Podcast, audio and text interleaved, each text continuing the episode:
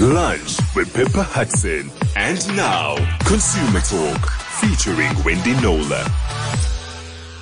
Always great to welcome consumer journalist Wendy Knowler to the show. She's with us from a studio in Durban today. Uh, welcome, Wendy. Thanks, Pippa, and on full Eskom power. I'm happy to oh, say. Oh, fantastic! Fingers crossed. Let's hope it stays that way.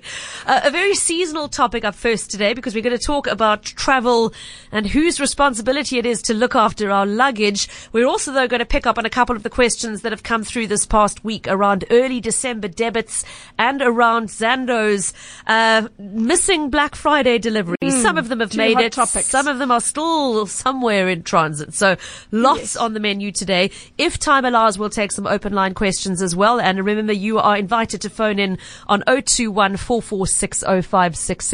or leave a voice note on 072 1567. Now, Wendy, a lot of people counting the days until they go off on holiday. And for some lucky people, that holiday might include a flight on an aeroplane. The last thing right. we want to think about is what happens to our luggage. But unfortunately, a couple of recent cases have shown us you do need to think about it. You absolutely do. Um, oh, well, my job has taught me nothing if not um, assume the worst and plan yeah. for it.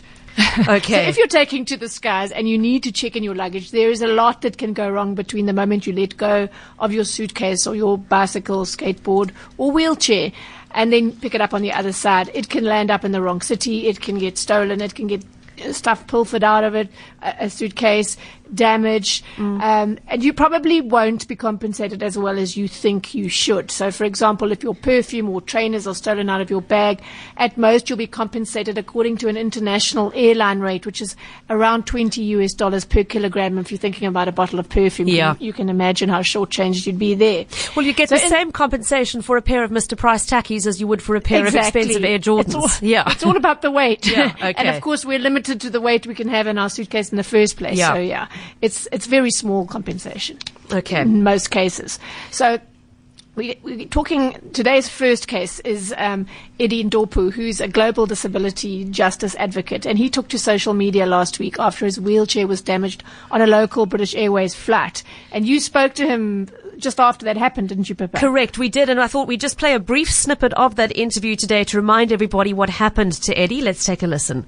It was absolutely shocking. So the irony of it all is that I was invited by the World Bank uh, to give a keynote speech uh, about disability inclusion uh, as we wrap up uh, Disability Awareness Month here in South Africa. And uh, upon my return from Durban uh, to Johannesburg, I found my wheelchair in two pieces. Um, I have a state of the art wheelchair because of my disability, and the wheelchair, the entire backrest was completely unhinged and ripped off from the frame, um, and uh, the entire uh, the armrests on both sides were chipped. Uh, but the worst part is is that when I went to lodge the complaint uh, at the Comair uh, because I was flying British Airways at the Comair counter, I was told by the supervisor that um, it is the resp- that that disabled passengers are liable for whatever happens to their wheelchairs, regardless of whether or not the airline damages them. So I was completely horrified. So that I mean, it seems okay. unbelievable, Wendy. That it sorry, does. it's just not our problem. It's yours. And, Un- yeah. Yes, and also actually, we've never heard of the Consumer Protection Act. What's that? Yeah, we, exactly. We want with your stuff somehow exempt from it. it yeah. Now I know you looked into this case. Uh, what did Eddie tell you I, after that I interview? Didn't. Yeah, so I mean, social media is a wonderful thing sometimes, and um, yeah, he he unsurprisingly uh, got a very um, a call from a very embarrassed customer relations manager for that airline, um, and they are now importing the part from from the UK. But in the meantime, I asked him. I mean, this is a very specialist wheelchair. What is yeah. he doing in the meantime? And he says, "Well, I have to sit quite upright because the backrest is not stable, uh, and it's quite an, an, inconvenience. I think it would be for most able-bodied people not yeah. to be able to use a backrest." Um, he says he's received, and this is the sad part, hundreds of messages from people with harrowing stories of their own about how badly their wheelchairs had been treated by airline and airport ground staff.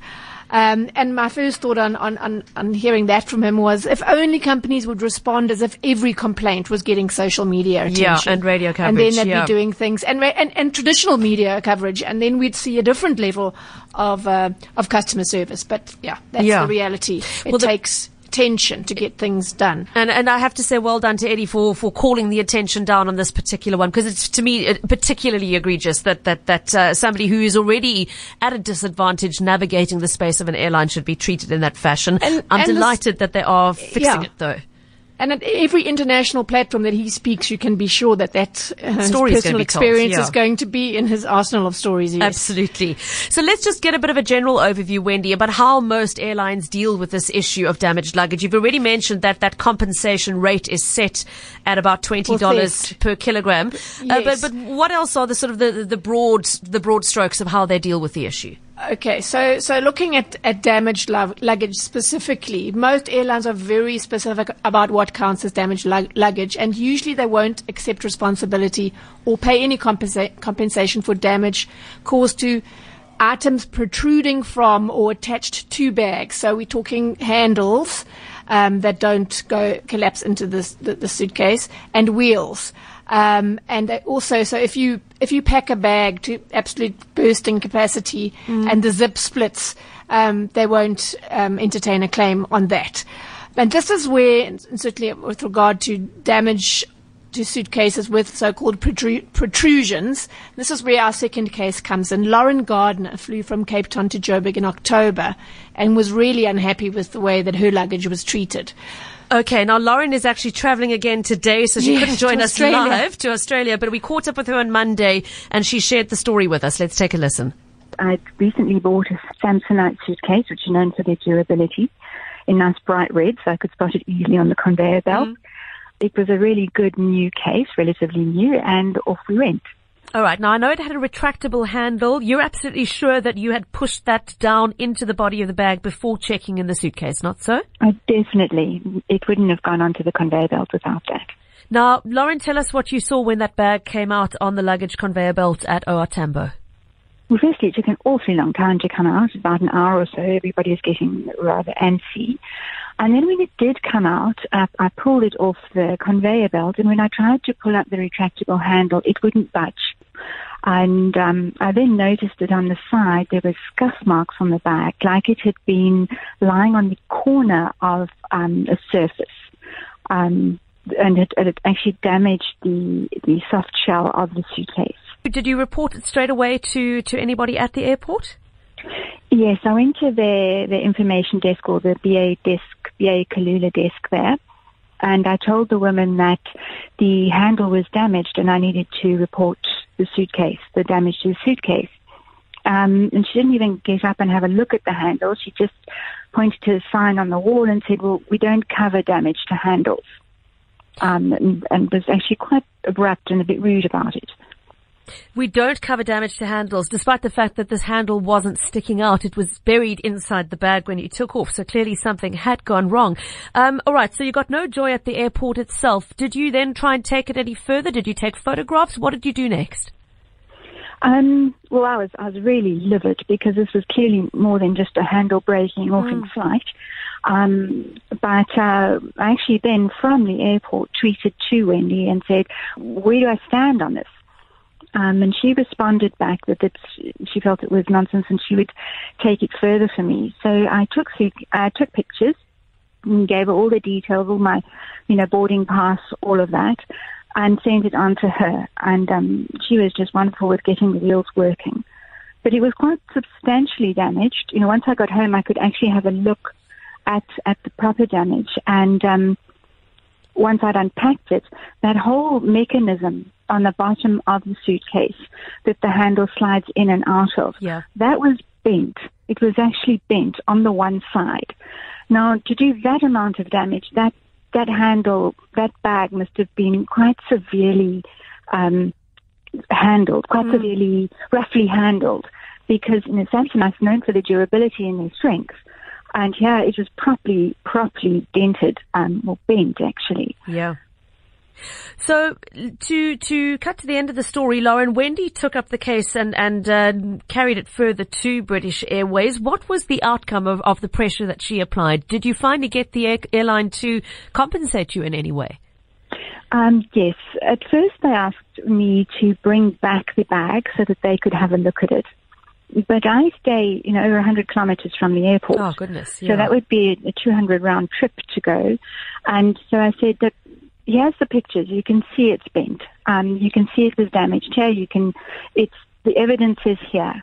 Um, if you really want me to bring it in, I'll do it next when I come to Joburg, but there can't be any, you know, I, I don't know when that's going to happen. Yeah. Um, and then whoever was on the receiving end, because they were CCing everybody into every email.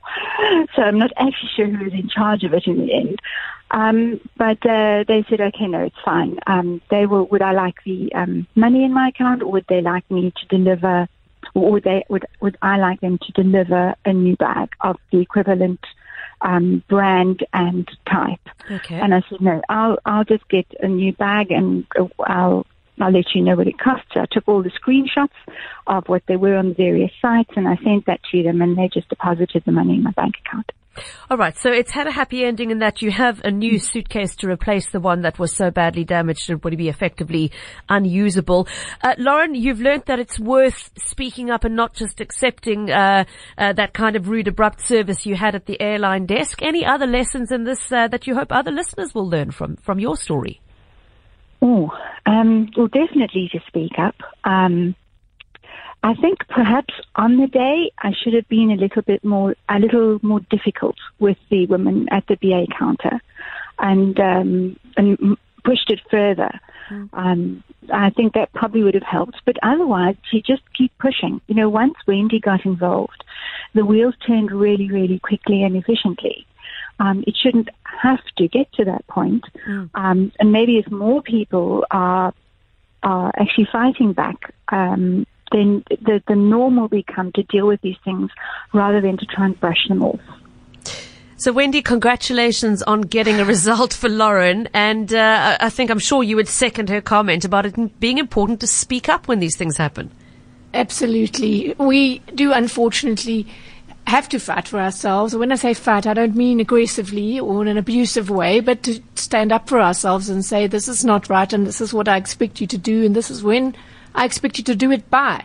So that whole, her story, um, infuriated me because well, they, they, this is this is the final statement I got from from the BA spokesman I dealt with. He said, while the utmost care is applied in the handling process by our staff and third-party suppliers, owing to the large volumes of baggage and, and at the speed at which they must be processed, protruding non-retractable parts such as wheels and handles are more susceptible to damage and because of this we stipulate in our general conditions of carriage that we don't accept liability should these protruding non-retractable parts get damaged in the process. Well, that's understandable but the point is Lauren's handle was not retractable and that woman sitting behind the counter at the airport desk there didn't even get up to have a look at that. She yeah. just said, oh handles, we don't cover it and it's that sort of dismissive response that infuriates me.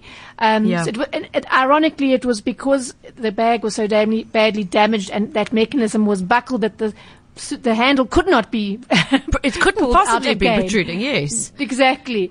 Um, and you know, Lauren and others should not need the help of of people like me to get um, what's due to them. And yeah. and yeah, that's just the unfortunate part. Dean asking a question on the SMS line about fragile items. He says the airline says you signed for it, so it's not their problem, and they always break fragile items.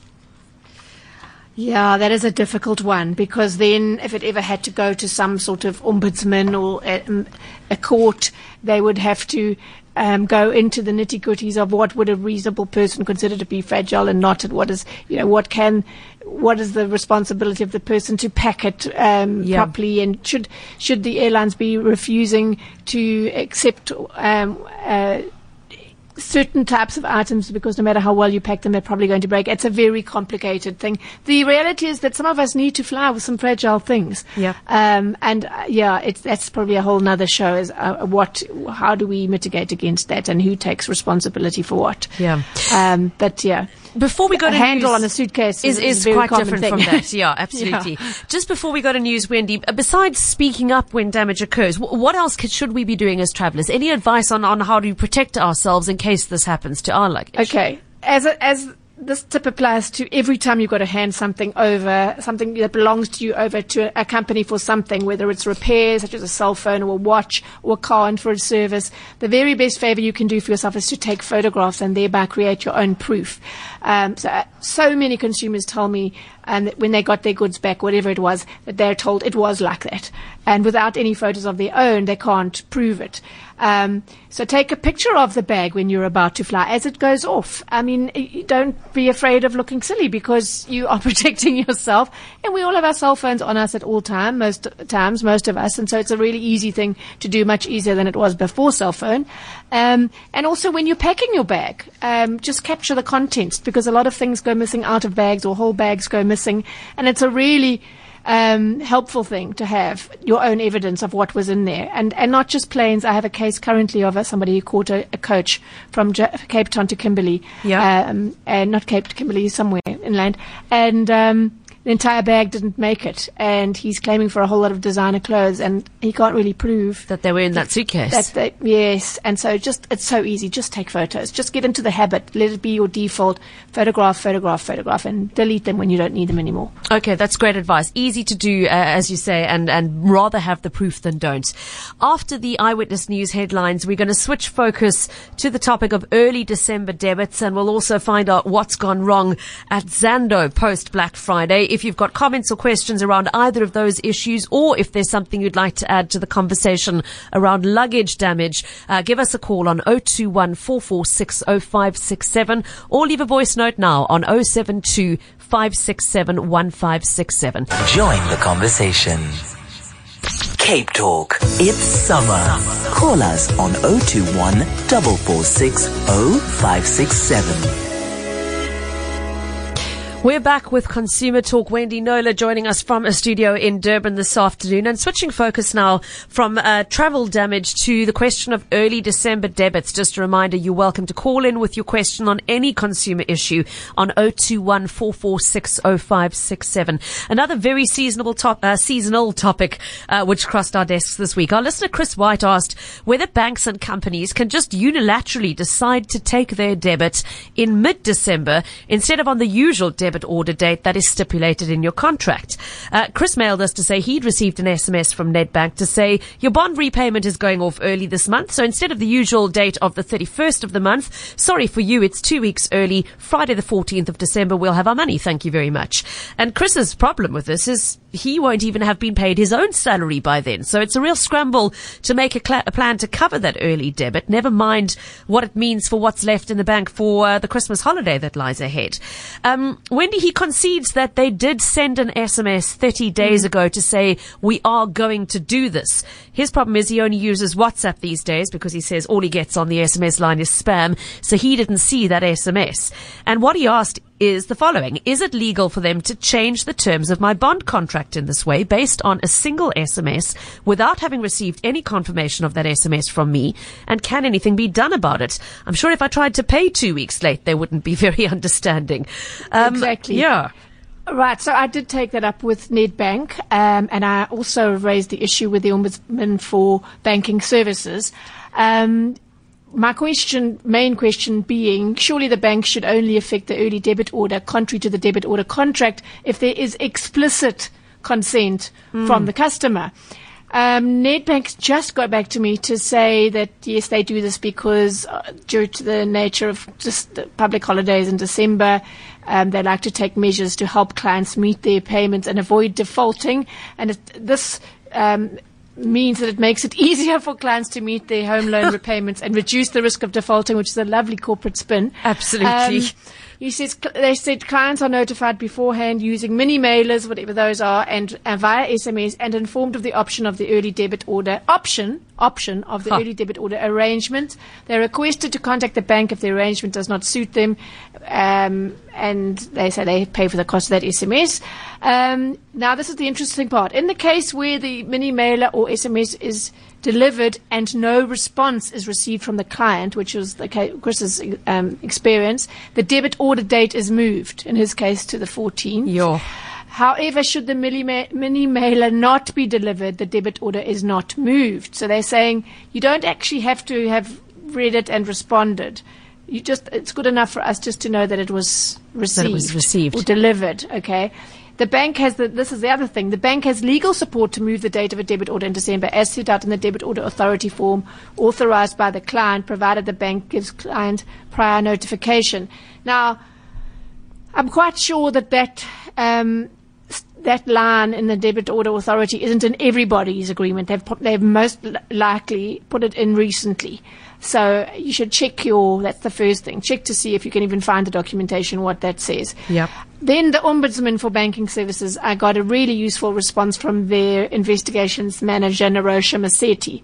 She says both parties, bank and customer, are bound by the terms and conditions of the agreement that was signed, and it follows that any amendment to the contract must be done by agreement. In respect of early debit orders, she said that um, in, in December, particularly, it's our understanding that the bank implements these on all its customers that have a personal loan, vehicle finance, and a mortgage bond. Um, and those clients that get paid early in December. The bank explained that the criteria that's used is based on the probability of the client being paid early in December. The bank considers the employment sector, employee, employer, etc. of the customer. Um, for example, government employees do get paid earlier in December. So obviously they got it wrong with Chris. Yeah. And then and then the ombudsman says it's our understanding that the SMS sent by the banks request the customer to consent to the change of date. In our view, if the customer does not respond to the SMS, then the bank is bound by what was contractually agreed to. You- So if the early debit order was not contractually agreed to, then the bank cannot action same. Then she does say that some banks have inserted a clause into their contracts to deal with December, in which case that, that would have to be decided on its merits. But I would say anyone listening that has quite an old debit, you know, that opened their bank account a while ago, their, their, their home loan or whatever. In my case, it would be 20 years ago. I know that there isn't a clause in there about them, be- uh, me allowing them to take my, um, installment um, early in December. And if you didn't respond to tell them yes, you may, then you would certainly have a case. They may not do it. They may not do it. They can Okay. only do it on the agreed date. So this is something that comes up every December, and I think I must write about it in my column I as think well. so too. In the meantime, Um, can I take that statement from the Ombud and send it to Chris to send to Nedbank? Absolutely, absolutely. Okay. So it would depend how recently he signed the contract and whether they have that clause in their um, i- i- In the this contract particular not. in this particular contract. Yes. So it would be right where you sign. It has all the terms and conditions there. Chris, I'll send Um, you the exact verbatim statement from the Ombud after the show today. And uh, uh, I tell you what, we'll also send you the podcast of this particular conversation if you want to go and play it for, for them if you're having any difficulties. So I wonder if anybody else has been caught by surprise in the same way Chris has. Uh, because that, that statement from the Ombud, Wendy, suggests that a lot of people are being affected by this, this shifting date. Absolutely. So it all depends what's in, if there's an out in your contract, and if there isn't, and you didn't specifically say yes, you may, then they can't because we don't get to, as Chris says, unilaterally change the terms of our contract. I'm having a bad month. Uh, I'm trying to whip up some funds. Can you not take my debit on the debit order on the 26th? Can you rather do it on the first? We you know, not they're not option. open Yeah. to that. Yeah. No. Okay. Uh, Chris, sounds like you've got something to argue there, provided you haven't got small print in your contract you weren't aware of. So let's hope uh, this gets you some resolution. Okay, then Wendy, the other issue that has come flying into our inbox in the past week, uh, and it's one that I've encountered personally as well. Um, okay, let's go rewind a couple of weeks ago. We were talking about Black Friday and all issues relating to Black Friday. And as you mentioned in that conversation in November, there's always that one online reta- re- retailer whose site falls over under the pressure. In some way, Or in some way. And others maybe make it through the day itself, but then they drop the ball when it comes to delivery. And it looks like it's Zando this year. Uh, Black Friday is turning out to be very, very black for them indeed in terms of their reputation. Absolutely. So just after Black Friday, Zando boasted that it had ensured 100% uptime the entire Black Friday. And you love it when corporates inflict their, their terminology on us ordinary mortals. Um, so their, their site didn't collapse basically, but and, and that despite it exceeding its entire 2017 Black Friday sales by midday. I think in Takealot's case that was around eight o'clock. Yeah. or something in the morning. Um, apparently, Zando's top sellers were sneakers, women's wear, and shoes. Well, fast forward two and a half weeks, and loads of those paid for clothes and shoes haven't made it to the exasperated owners yet, along with orders placed by others since the year's most chaotic shopping day on November 25, was it? 23rd, I think it was this year, 23rd, yeah. Okay. Um, so hundreds of disappointed customers have shared their frustrations in various platforms, mainly the company's Facebook page, including one who wrote they promised three to five days delivery, which is still still their um, their promise. Yeah. Customer service line rings and you hold for 30 minutes at a time with no answer. If you're planning on getting Christmas gifts before Christmas, get them elsewhere. Zando is doing something very long and going to lose wrong and going to lose tons of customers. Another one I saw um, a short while ago um, was from Sisanda in Who ordered shoes for her graduation which haven't arrived. Oh. Extremely disappointed by your service. I'm graduating Thursday, which is tomorrow, and my estimated delivery date is Thursday. To think I used my last cent to purchase this item, I guess I will walk up that stage barefoot. That's awful. And that is the thing, you know, you people at this time of year especially they're ordering gifts um, for Christmas. Some people go away and want to take the gifts with them. So a lot of uh, certainly by this weekend, a lot of people are going to be really badly affected by not getting um, what they were promised. Yeah. Um, and having to then buy, make other plans. Um, just last week, I think it was around the sixth, the company did post an apology on its Facebook page saying sorry for both the delivery delays and for uh, not answering calls as they should. Our warehouse and customer service teams are working tirelessly to ensure that we deliver on our promise. But there's no mention. If you go onto the website now, there's no mention of the problem. Uh, Yeah. We, you know, Well, this people go to order, which isn't on. It's not good enough, and this is what I encountered. So let me jump in here, Wendy. I'm one of those customers who probably foolishly placed an order after Black Friday. I thought by then, a, a week or so later, the furore would have died down. Um, so I placed an order, and I clicked on the option which offered me a three to five working day delivery. And it was only after I'd finished the transaction, the money had gone off my credit card, the order was confirmed, the email in my box. Only then did they send an email going, "Oops, sorry, actually, it's going to take a little longer than three to five days." Okay, And as you say, at this time of year, it's not acceptable because in my case, it means I need to change the delivery address because my housekeeper's gone on leave. There is nobody physically at my house. Um, you know, a few days later to take delivery. But you try getting hold of them. I was on hold for half an hour yesterday on the customer service line, eventually gave up. There's no response. The email, you just get a, a an auto response, uh, confirming receipt, but no follow up. And, um, you know, as, as you say, I, I, it's it's not a crucial item in my case. I can afford to wait a few days, but um, you know, they should have told me that up front. So to be fair, this is the first time Before you I've had yeah before Yeah. you know because if had they said the delivery date is going to be five to ten working days or even ten to fifteen, I would have chosen an appropriate address to send it See, to. they didn't yeah. want to lose the sale. They Yeah. Just, oh no, that's not acceptable. Which is not on. So it is the 1st time. I've got to be fair. It's the, f- I've shopped with them a lot, and it's the first time I've had this kind of, of, of less than, than good experience with them. But it, it certainly makes me reconsider using them again. Um, and yeah, it's it's that, that that point of not communicating upfront and just being honest about what's going on.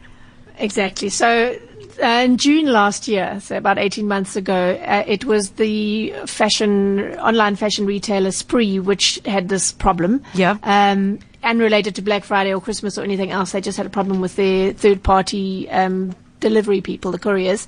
And uh, things went badly awry and lots of rage online. And e-commerce analyst Arthur Goldstuck told me at that time with that case that um, glib responses are not enough. Transparent and continuous communication becomes critical. And he went on to say the moment the company shifts the goalpost after accepting someone's payment, so in your case and many Yeah. others, Pippa, it is not only, and it is not only, sorry, um, I'm not even reading my own notes here. Um, because they're on the back foot, they should compensate the customer. So it's not enough just to say sorry. Some, even something small, he said, such as a discount off their next purchase, would go a long way to restore, restoring goodwill. And that doesn't seem to be happening routinely. He says people are really forgiving of a service lapse if they get a meaningful apology, full disclosure, and there's effective two-way communication. So what we're seeing here is what we've seen so many times before Yeah. is you, you, they compound the non, the non-delivery of the goods that somebody that, that the customers have paid for with then um, lack of communication Yeah. um, and, and and that just is a powder keg it, Yeah. it never ends well last year last September by the way Spree was bought by a Superbalist so That's Spree right. doesn't exist anymore um, I have at the last moment got a response from Zando's brand director Okay. um, Giselle Essau and I asked her three questions what went wrong she says we had an unprecedented increase in order volumes from 2017 but online retailers should be expecting and hoping for that Yeah. she said we did increase our capacity by twofold at the warehouse. We recruited additional customer service agents, increasing capacity by 85%. And even with all that, we've been overwhelmed by the scale that was required and we've reached a ceiling of what we can be processed in a day. She said there's a direct correlation between the number of orders and people who contact our customer service team. There, uh, therefore us being undersubscribed too because of the popularity of Black Friday. She said that these customer service people have been inundated with calls and emails due to the slow shipping times, which has created a snowball effect. I then asked what the company had learned from this for next year's Black Friday. Yeah. She says to set, to set clear expectations of extended delivery times, to improve our ability to process more orders during peak times, and to increase the number of agents who can handle customer contacts. And I said, what would you like to say to all the disappointed customers? She said, we're very, we're extremely sorry that we've left them down. We know that they must be feeling frustrated. We've tried our best to set expectations of adjusted delivery times. From what you told me, Pippa, they need to try harder. They Yeah. to disclose the problem. I'm actually going to go on and test the site when we go off air to see if and try and order something and let's have a look. Um, and where possible, she said we are upgrading to faster shipping lead times once the order has been fulfilled at our warehouse. And finally, we will make sure that our customers receive their orders. Let's So there hope you have so. it. Yeah. Because it's a really, I mean, nobody wants to do that to their customers, but um, the damage is now done and they now have to work very hard to regain their customers' trust. Um, and yeah, I think if they had, at the very least, it's very hard to upscale your warehouse capacity, but you can put a whole lot more customer service agents on very quickly, and they should be getting their consu- their their communication sorted out Yeah. like yesterday because eh, consumers, even angry, grumpy ones who've been let down, are really most of us are suckers for a, a really um, heartfelt uh, apology. Um, we don't to sit on the line as you did for half an hour, to just to communicate is you know is. Is, is compounding an, a, a- really bad service failure. Yeah. Um, I just, yeah, it's not that hard to fix. As I say, you can put agents on there at least so that the calls are, are picked up. Yeah, because really it's it's an easily addressed issue. I'm not that stressed about the delay itself. It's just a case of saying if it's going to be late, please let's just shift the address to a different one. It's it's not that difficult, yeah. So, and I'm sure there are lots of people in the same boat, Wendy, because a lot of people are Going going, on on, leave on Friday and they're not going to be So uh, sitting at their delivery addresses any longer. things should be anticipated. Yeah, they're not. yeah. It's not a new December phenomenon that people go away or you know, Yeah. would change address. And that this is one of the downsides of online buying that you don't pay and get your item immediately And walk away with it, yeah, yeah. Yeah. So now you're at their mercy. We've got a couple of voice notes that have come in on the issue of uh, of debit orders. Uh, we'll play those. I'm also happy to take your calls if you're one of the affected Zando customers, or if you'd like to go back to the issue of airlines damaging luggage. Uh, Karen asking which company is it that's messed up on the orders. Karen, it's uh, the online retailer Zando we've been discussing. Uh, the voice notes are on debit orders. Let's take a listen to those. Hi, Pippa. I received a SMS also from Cell C requesting if they could uh, do an earlier deduction. But if you answer yes, then they can. But if you don't answer, um, they will just take it off as it would normally come off on the first of the month. So I don't really know um, if that is. Uh, a, a normal uh, kind of end of year situation, but why would they want to interfere with your salary anyway when it comes to this period of the time? Your your debit will go off when it needs to go off. That's the agreement made throughout when you made up the contract. Thanks, Sean. Hi, I'm phoning, phoning from Wynberg regarding the conversation we got debit orders. December month, um, some government employees get paid in the middle of the month. There are certain of us that gets paid on the last working day of the month. So that's uh, an unfair assumption that all of us get paid in the middle of the month. No, absolutely. I, I agree with you completely. I mean, my, my um, some people are lucky enough to have a, a salary date that shifts in December, but by no means is it everybody. And uh, most people I know just get paid as normal. So uh, somebody else's WhatsApp saying my debit order from Capitec Tech was taken off on the 12th instead of the 25th this Wow. month. What it doesn't say though is whether you were told that was going to happen and whether they sent you any notification. Right. So, so to answer the first, um, the person who first whose voice note we played first. Um, why does it happen? Well, because all service providers will tell you that the unfortunate reality is that the combination of people being paid early and it being Christmas and party time and whatever, the de- default rate in December for car loan, uh, yeah, car finance installments, home loans, and that sort of thing, um, are unusually they spike. That is just the reality. So that's what this, is the banks trying to make sure, and the service providers trying to make sure that they get, get their hands on our money as it gets paid, and which is what normally happens. We get paid and the SMSs come and it all rolls out. Um, so the the um, what Cell C did there, according to that um, subscribers.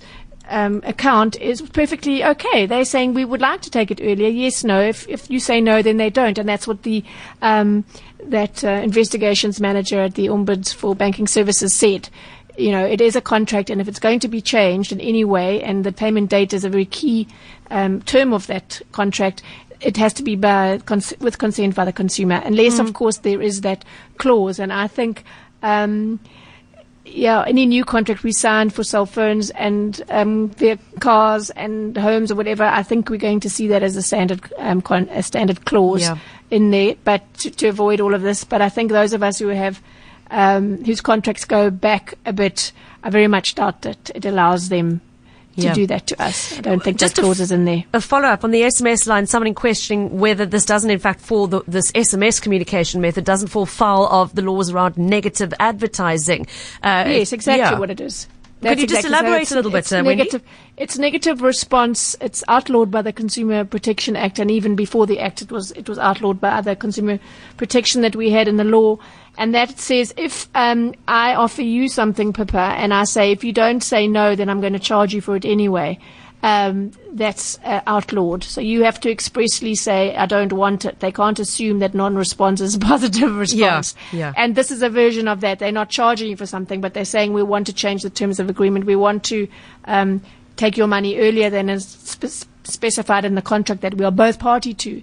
And if you don't get it, and in this case, I, I don't read SMSs um, often. I don't have an alert. And I do most of my texting via WhatsApp, as many of us do now. There's a cost Yeah. factor and a convenience and everything else.